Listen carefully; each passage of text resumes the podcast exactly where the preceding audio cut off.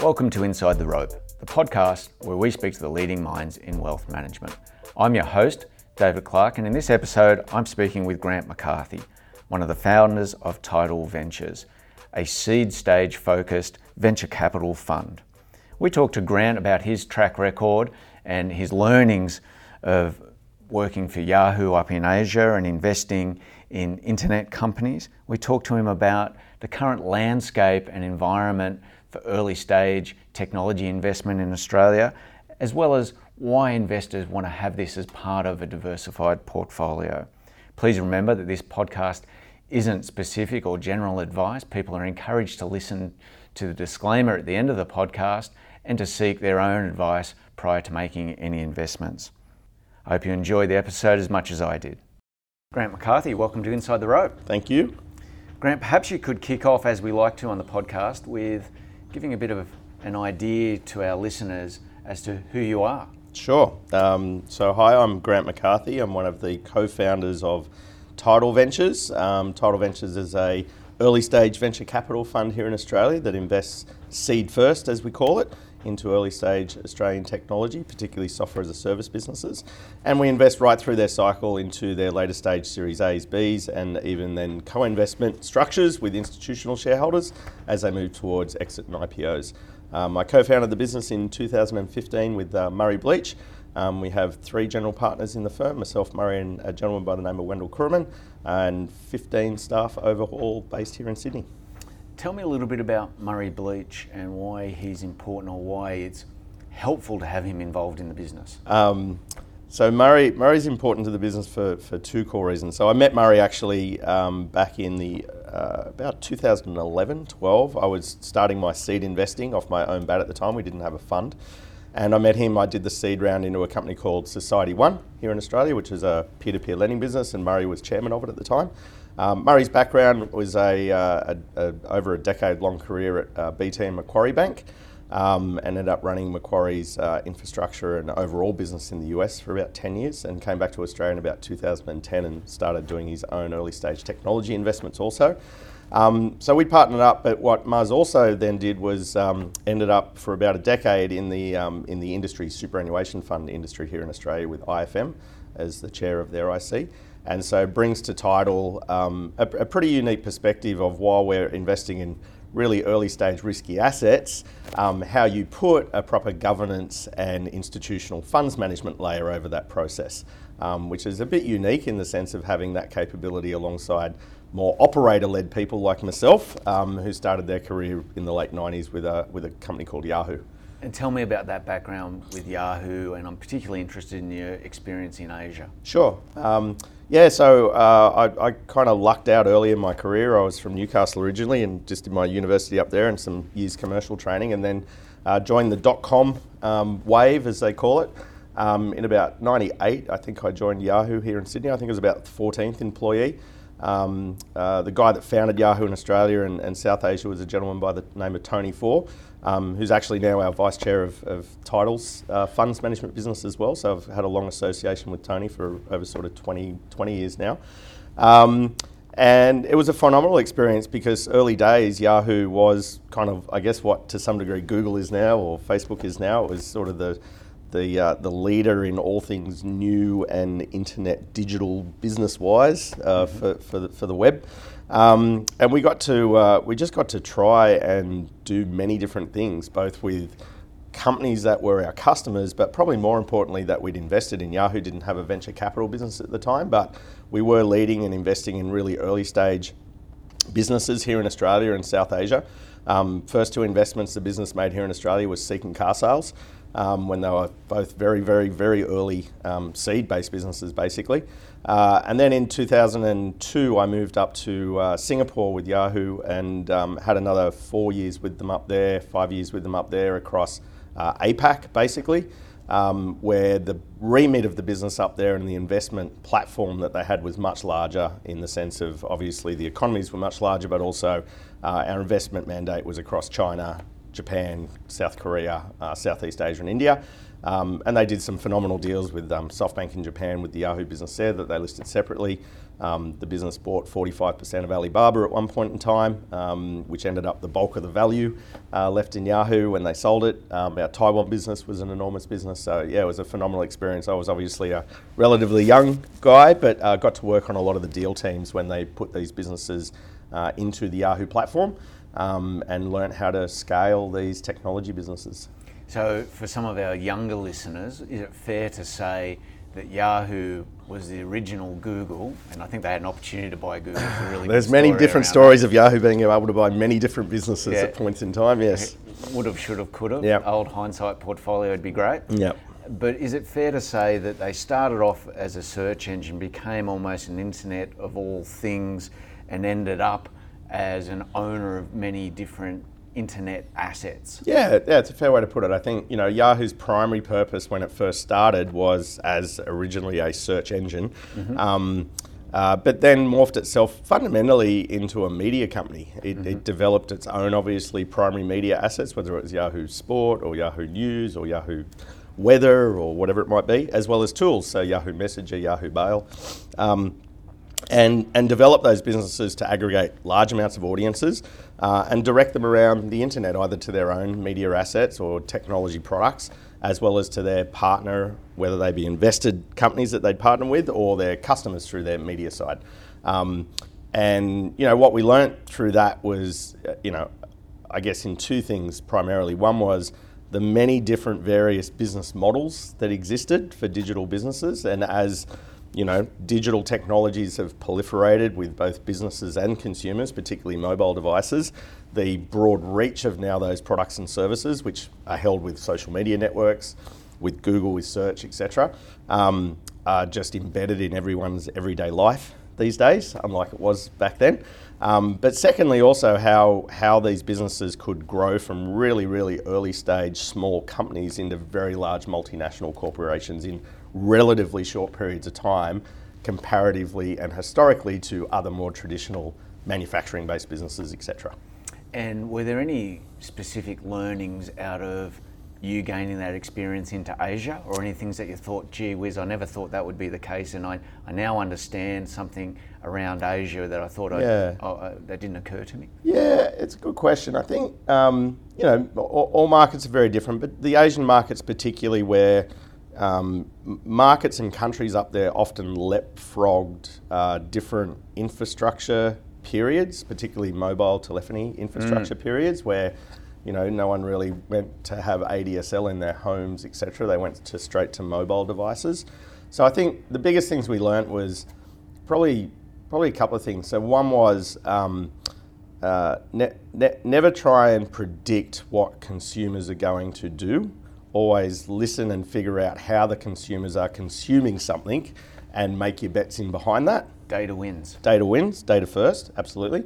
And the second one was, um, particularly because of the nature of you know, fundamental economics as part of countries and their GDP and their ability to spend money as consumers or businesses for that matter.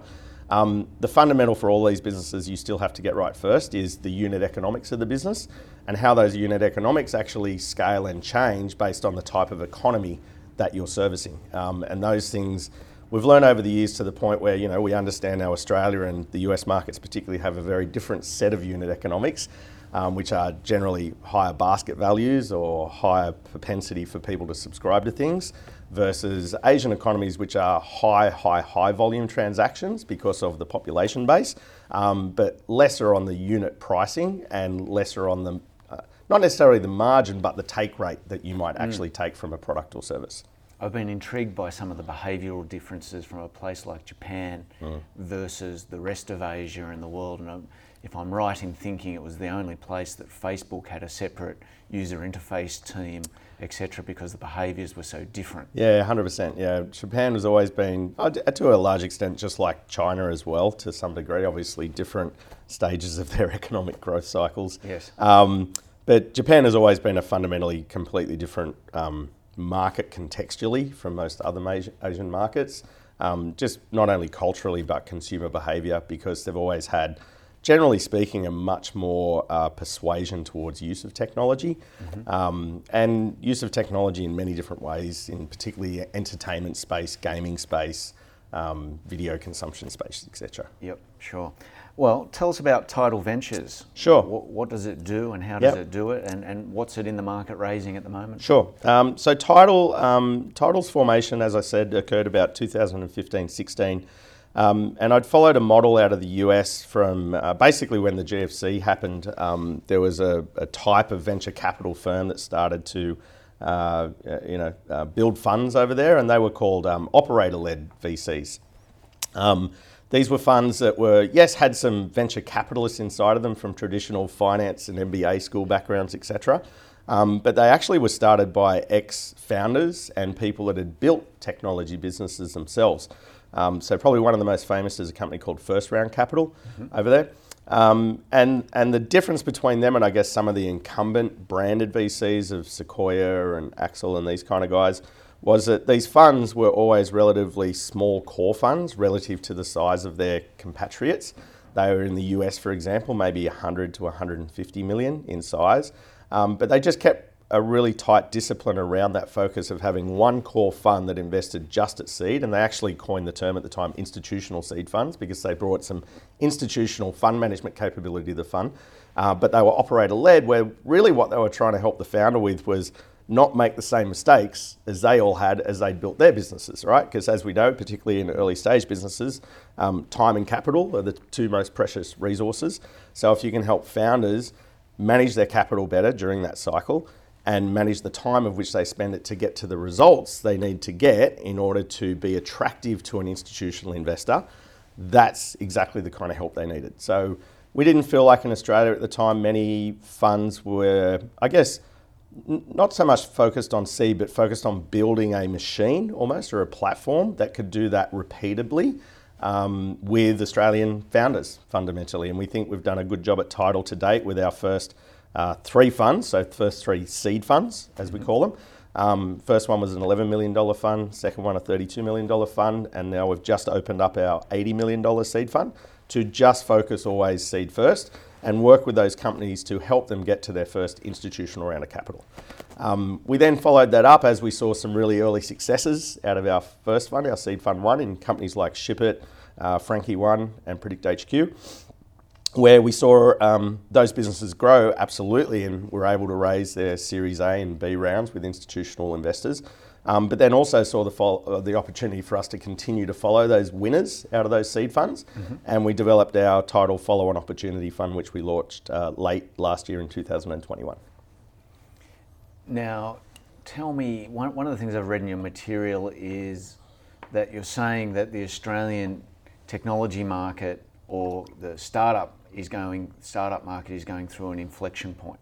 What do you mean by that, and why is it beneficial?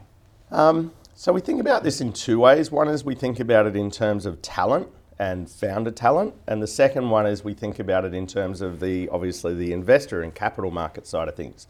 Um, in in the talent side of the market, if you think if, if we were just to say, for example, that um, venture capital had its rebirth in Australia around about 2010, 2012, when uh, Ricky and Nick at Blackbird started their fund, and Daniel and Craig with Airtree, and Paul Bassat with SquarePeg. We're sort of the reiteration of venture capital at the time, um, which had had you know a very hard landing after dot com, so to speak, and sort of just pl- spluttered along, so to speak, Yep. for almost a decade. And then the big super funds in 2015 allocated. To exactly started to allocate to those guys. And a lot of that was driven by the fact we were starting to see founders that weren't fresh founders, but they were second and third time founders either coming back into market Yep. to build businesses. a lot of research to show that successful founders are a little bit older, and the the, the sort of Facebook, you know, Yep. the, the kid out of the dorm is the, really the outlier. Yep, yeah, exactly. Yeah. Um, but secondly, we also saw a lot of, uh, I guess, the second generation successful digital businesses out of Australia, whether it was at the Atlassians and now the Canvas and Safety Cultures and Culture Amps and um, Airwallex, etc. Uh, a lot of the people that were with them really, really early and ended up in relatively senior management kind of roles, also spinning out and starting their companies, right? And so they'd obviously learnt um, inside someone else's company the patterns and the playbooks, for want of a better term, that they went through to build those assets. So we just saw a much deeper talent pool starting to form in this market where it wasn't all first time founders. Um, and secondly, they, they very much started to better understand what a business needed to look and feel like in the sense of the strategy of the business, the financials of the business, etc., in order to attract that institutional capital. So on the institutional capital side, exactly like you just said, we started to see large institutional capital start to allocate in around 2015-16, which has followed through. And we also saw a, a pretty enormous um, move, I guess, some of it pure PR, but some of it deliberate around the corporate sector as well. Um, into venture capital um, with their corporate venture capital firms. Reinventure with Westpac was a good example of that. CommBank's done the X15 thing. Mm-hmm. Woolworths with Woolies X has done a fantastic job. So you've just seen this, uh, I guess, for what is still a relatively short period of time, proliferation of capital into this asset class, um, which is still as an asset class, very, very small um, yes. by comparison to private equity and other alternative asset classes, um, and is very small on a like for like basis with the US, China, or our European um, compatriots in terms of the amount of money in the market for venture capital. Um, but the growth has been extraordinary. So tell me two, two things that I want to drill into. One, why seed? Mm-hmm. So if you're a wealthy Australian who's had a liquidity event, yep. why should you be allocating to to seed or early stage venture? So that's one yep. part of it, and the second part of that is really um, how much of a percentage of a portfolio should somebody be thinking about, and how does that compare around the world? And uh, uh, is there too much money, money for too fewer deals in Australia? Sure. Okay, let's unpack those those three. So, um, in terms of seed, the reason, obviously, like we like seed, is that we um, uh, we think we're pretty good at it because mm-hmm. we've actually done this many times, not only with our own businesses. For example, Wendell, my other general partner, he was head of product at um, Atlassian for about eight years with Mike and Scott. So, very early, built sort of an engineering team up there to about 400 engineers. Um, uh, was basically product lead for Confluence, one of their core products. Um, and so, yeah, we've just we've, we've done this before. It's really hard. Um, it's really hard in the sense of uh, the, the number of moving parts that these businesses have to try and figure out what they prioritize and how they sequence that prioritization of what they're spending their capital and limited resources on. And so we think there's just not a not a not a huge bunch of funds at the moment or people at the moment that are able to do that consistently in the Australian market. So that's why we think we're, we're pretty good at it. The other thing is is like when you think about to your point that capital allocation from institutions coming in, a lot of the early guys that were doing seed first up, the amount of capital they're actually managing now has forced them to move up value chain, as we would call it.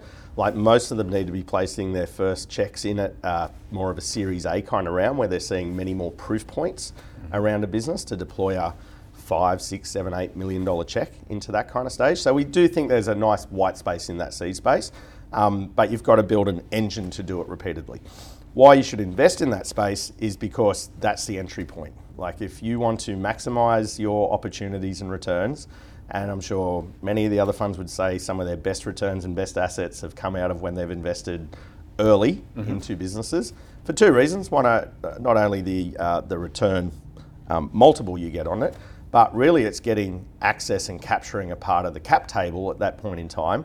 That if it becomes a great asset, you can maintain as an investor right? It's very hard once a winner is, you know, a category leader is picked in the market or developed in the market for you to gain access to these businesses. And so getting in early and getting a position in that cap table of a meaningful amount um, is a really valuable opportunity, not only for the fund manager, but for investors as well. Um, and, and do you think in Australia there's too much capital uh, at the moment chasing venture? Um, or are there plenty of ideas and great businesses that, that aren't yeah. getting funded? Yeah, the way we think about that, because uh, it's not, I mean, what's interesting about that, it's not just Australian capital chasing great Australian companies these days, right? Yeah. You, have got a lot of the US funds now running coverage down here. And one of our core strategies always was to get these companies offshore early. We have a full time person in the US with Tidal, for example, so we've invested in that market. And I think, you know, 80% of all of our uh, institutional rounds, Series A and later, have actually been led and co-led with us by US fund managers, US venture capital firms. Um, so it's not just Australian money chasing it; it's US as well. Um, so yes, there is a lot of capital still available to deploy in, in the space down here.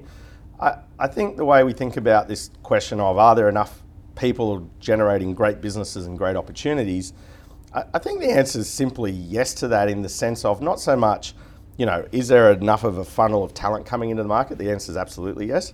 But more so, is there enough opportunity around the transition still of companies and consumers with the way they consume technology to solve problems, mm-hmm. right? And when you think about it, you know, we use this stat often, but like only only about 25% of computing, right, is still cloud-based.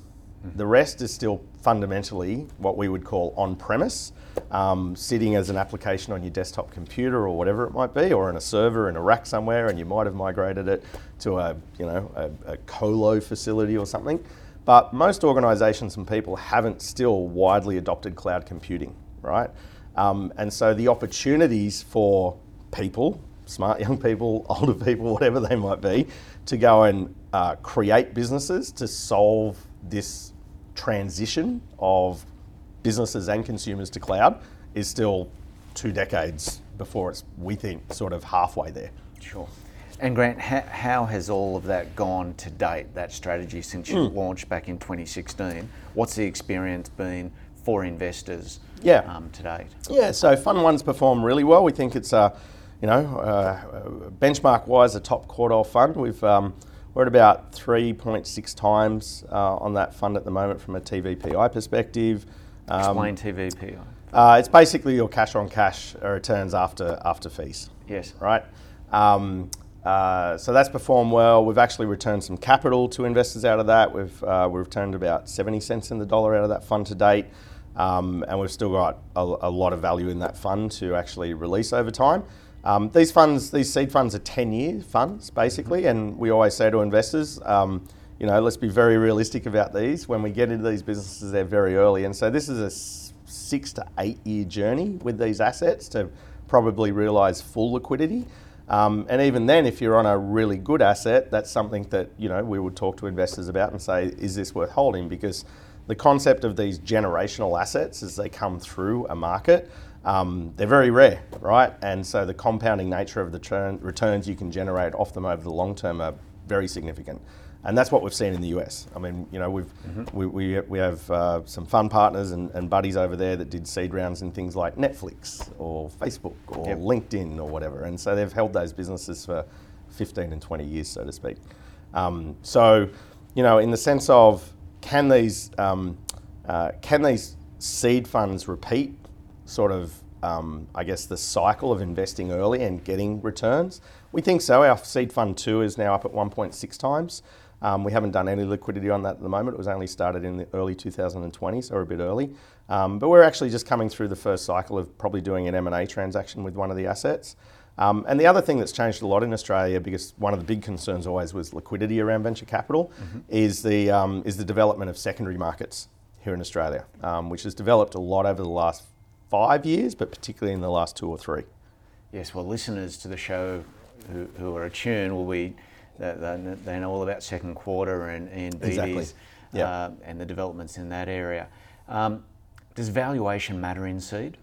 Um, it does, because it's still a discipline around actually figuring out what the what the right value is for the stage of the business, what kind of capital it can responsibly kind of consume um, to develop its business, and how that capital is actually going to prove up some of the unit economics in that business to make it more valuable to the next investor when you're getting that next institutional investor in. So, you know, we, we, we were pretty disciplined through the last cycle. I think our I think Fund One, our average probably pre-money was around about eight million dollars or something like that. Um, Seed Fund Two, I think it's probably bumped up to around about 13 million. 14 million, and that's probably part both inflation that occurred in the market over this last period, um, but also to be fair to most founders, the level of sophistication that they had coming in and the amount of capital they wanted to raise was more. Um, and so, you know, what you're really trying to manage at Seed is a dilution impact to stakeholders in the business at that point in time. And around that 20% dilution, 15 to 20% dilution mark is normally what we see. So dilution, capital in, and valuation sort of all go hand in hand in Seed. Where you know we we to be frank were um, both both laughed and almost saddened at some of these hundred million dollar seed rounds that were going off in the US last year for businesses that were literally still on a piece of paper. Um, that that seemed kind of ridiculous to, to us. Um, so it does matter, but it's a, it, it, it's a discipline around making sure that everyone's expectations are aligned around what they're doing with the capital, what's going to be the output of that capital for the business, and what the stakeholders are happy with from a dilution perspective. And how far progressed does a business have to be for you to invest? Will you invest in a concept, an idea, or Yeah. do you need to see proof points? Um, we're a little later than that, so um, we're generally investing in companies that have um, put product to market. Um, so they've definitely shown they have a capability to build a product, whether that's a minimum viable product or something a little bit later stage. And they definitely have customers with that product. Um, whether all those customers are paying or not, um, that's another thing, but certainly have customers where they're starting to see the behaviours of how those customers are using the product. Is it a valuable product? Can they prove value to that customer? Are they seeing churn? Are they seeing good usage rates? And are able to start to understand, and we can understand some really, really, really early leading indicators around, you know, is this product valuable to solving the problem the, the entrepreneur was actually out to solve? Yep. And what sort of areas are you interested in? Is Hmm. this like it seems to me that everywhere in this space, Yep. software as a service is what everyone's after. And once they understand, and once listeners understand the per unit economics and the Yeah. scalability of those style of Yeah. businesses, um, you can see why. Um, so, is I, that I think the way we think focused? about it is um, so we're very focused on the a business model, right? So software as a service business model, subscription business models. We love businesses. We, we almost call them vertical SaaS businesses these days that are able to get in, create value through the subscribed product that someone's using for it, but then have abilities to, in the old days, you used to call it cross sell, upsell, or whatever it is. Um, but these days, what you're starting to see is these platforms starting to enable transactions for their customers through that platform. So, a good example in our portfolio was ShipIt, which has done quite well.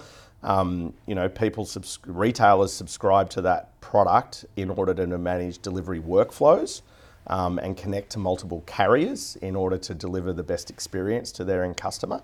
Um, but what ShipIt's then been able to deliver is different shipping products on that platform. So ShipIt is actually able now to take economics out of the delivery itself on top of the workflow system, right? Very similar to what we see, uh, particularly in the US market, around things like, well, actually, the guys that have done it fantastically here are Xero, right? You subscribe to Xero for 29 39 $49 a month, depending on what kind of business you are. And then all of these, whether it be out of their marketplace or other services that they attach, that you can clip as part of your ongoing accounts process. And Grant, are there any areas of the market that you will not do, or types of businesses that are just outside, of your expertise? Or Yeah, there's a couple. There's a couple of areas. I mean, generally we don't touch anything in the biotech space. Um, we might look at um, health and medical areas when it comes to different software practice systems, etc. Um, but in terms of you know the development of um, actual medicines or um, hardware within those markets, that's not something we generally touch. Hardware itself is something that we tend to not do so much of just because of the development times and the iteration times it takes around those kinds of products. That's not to say um, we haven't. We haven't. Um, we have invested in some products that have hardware as the, the enablement tool for the software system itself, um, but pure play hardware systems is not something that we tend to spend time on. And I guess probably the only other area is um, we, we, and this has evolved over the time, uh, products that tend to be very, very heavily enterprise sales led. So if you think about in, I don't know, in this world, that'd be like uh, a core banking system, for example. That's a, that's a behemoth of a piece of software and technology. Um, it's not something someone gets online and wants to search and find core banking systems and signs up for, so to speak.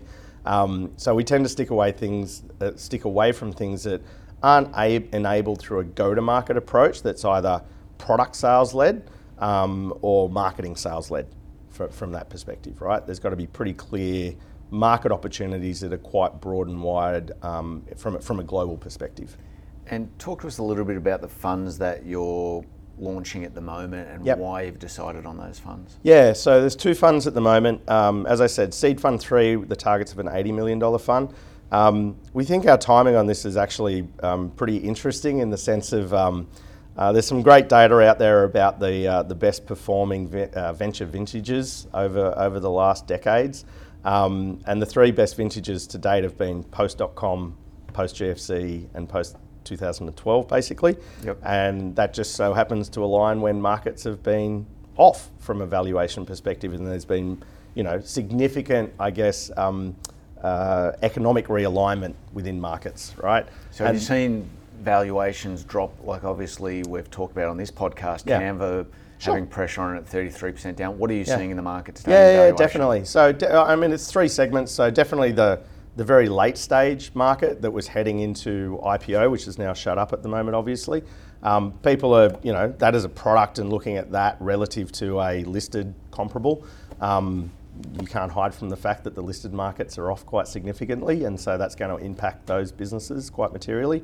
I think in that uh, first, second institutional round of sort of Series A through to Series C, um, we've seen more what we would call um, multiple compression in that space. So, from a comparables perspective, mm-hmm. um, normally you're valuing these things on a multiple of annual recurring revenue, and a bunch of sort of metrics go into that. But we're certainly seeing compression there. Um, I think what everyone's not really sure of at the moment, and this is more coming out of the US, whether it's just going to mean a multiple re- re- uh, compression on ARR or whether it'll actually move to uh, a multiple back on an, a more of an earnings adjusted basis for mm-hmm. these technology companies, right? So there's still a still a gap in that space. At the seed stage, we're definitely seeing it come back a bit, but I think to your point, I mean, when you're talking about an entry price of whether it's a pre of eight or a pre of 13 or 15 or that kind of thing, it's not on a percentage basis, it's a large amount, but it's not a significant amount in the sense of what that asset could be worth. Um, and so we're seeing probably not so much around value, but what we are seeing is the, the, the first request or, or meet that we were seeing from founders probably over the last two years normally started with here's the problem I'm solving, here's my pitch deck, I'm raising five at 20, mm-hmm. right? Um, we're seeing far less of that um, because people are just like, we know that capital's not available at the moment for a straight idea and that amount of capital at that valuation. And the other fund that you're launching? Yeah, and the second for? one, um, so it's our follow-on opportunity fund. The target on that fund's 120. We've actually seeded that and done a soft close on that already of just $20 million. Mm-hmm. We wanted to put some of our earlier successful assets uh, into that fund where we've had LPs come into that so already. What sort of names would they be? Frankie One? Yeah, Frankie it. One, ShipIt, Secure Code Warrior. Um, uh, we've got another one called Predict HQ that came out of New Zealand. Uh, and we've got another one that was actually a, a new deal we did called LifeLens. Um, it's a it's a, a, automation business for um, restaurant and hospitality businesses to manage employee cost base through their rostering systems automatically. Um, uh, and that the strategy on that fund is really yes to invest in the winners coming out of our seed funds, but often we do miss stuff at seed, whether it was timing, whether it was valuation. Um, but if we've you know continue to work with the founders, often we do still sit on advisory committees with them or product councils and those kind of things and we've stayed close to them and they then come through that cycle and raise their institutional capital, we're normally able to get access to, uh, to an opportunity to invest at that point in time. So LifeLens was an example of that. Um, so those assets are in there, um, and yeah, we've still got a, you know still a long way to go in raising that capital, but um, we think between those two, the balance and what we're seeing with most, particularly family offices and high net worth and sophisticated investors, those that have already had a strategy in venture and they might have had an early stage strategy and understand sort of the risks associated with it, etc. They're going back to your question before. They're probably allocating more on like a 50-50 basis between the funds. They'll say, yes, I've, I like early stage. I know the return profiles it gives me, and I like getting in early. Um, they'll provide an allocation to us, and they'll write 50 cents into that fund. But I also want to follow the winners because I know from a capital, almost not pure preservation, but from a, um, a, a, risk um, diversity point of view, um, that's a safer bet for me also. Whereas people that have been, um, I guess there's two types we've generally found in the market. some that have done some of their own super early stage stuff, and generally it hasn't worked, um, or B, just you know, are still very aware these are very early businesses. Um, then they'll normally allocate about 75% to the follow-on fund and 25% to the early stage fund. So they start to learn and get a taste for it. And we've seen this over our fund cycles. We've had many people come into our first fund um, that put a very small allocation in, um, but then double down in the second fund and a double downing again in the in the third fund. Well, terrific. I think that's been a, a great overview for our listeners of, of this area. Um, good luck with these new funds. I'll leave you. you. with the last say. Yes. Um, if, if you want to raise any other points, uh, now now's your opportunity with our listeners. Thank you. Um, no, I, I, I think the main thing is the questions we still get generally asked is like, is this technology thing sustainable? Because people hear the daily noise in the market, um, particularly from the public markets.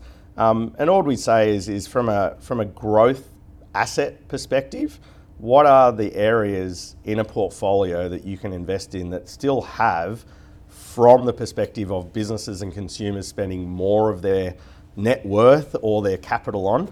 Technology is that asset class that still has many, many, many decades to run. It's still the thing that will solve problems in the world. Um, and so, you know, it, it is probably still the only core growth asset out there across multiple industry segments that you can get exposure for over the next couple of decades. Terrific. Grant, thank you very much for your time. Thank Thanks you, for David. joining us inside the rope. Pleasure. Thank you. Thank you for listening to Inside the Rope with David Clark. Be sure to subscribe to this podcast on iTunes. You can connect with David by visiting kodacapital.com.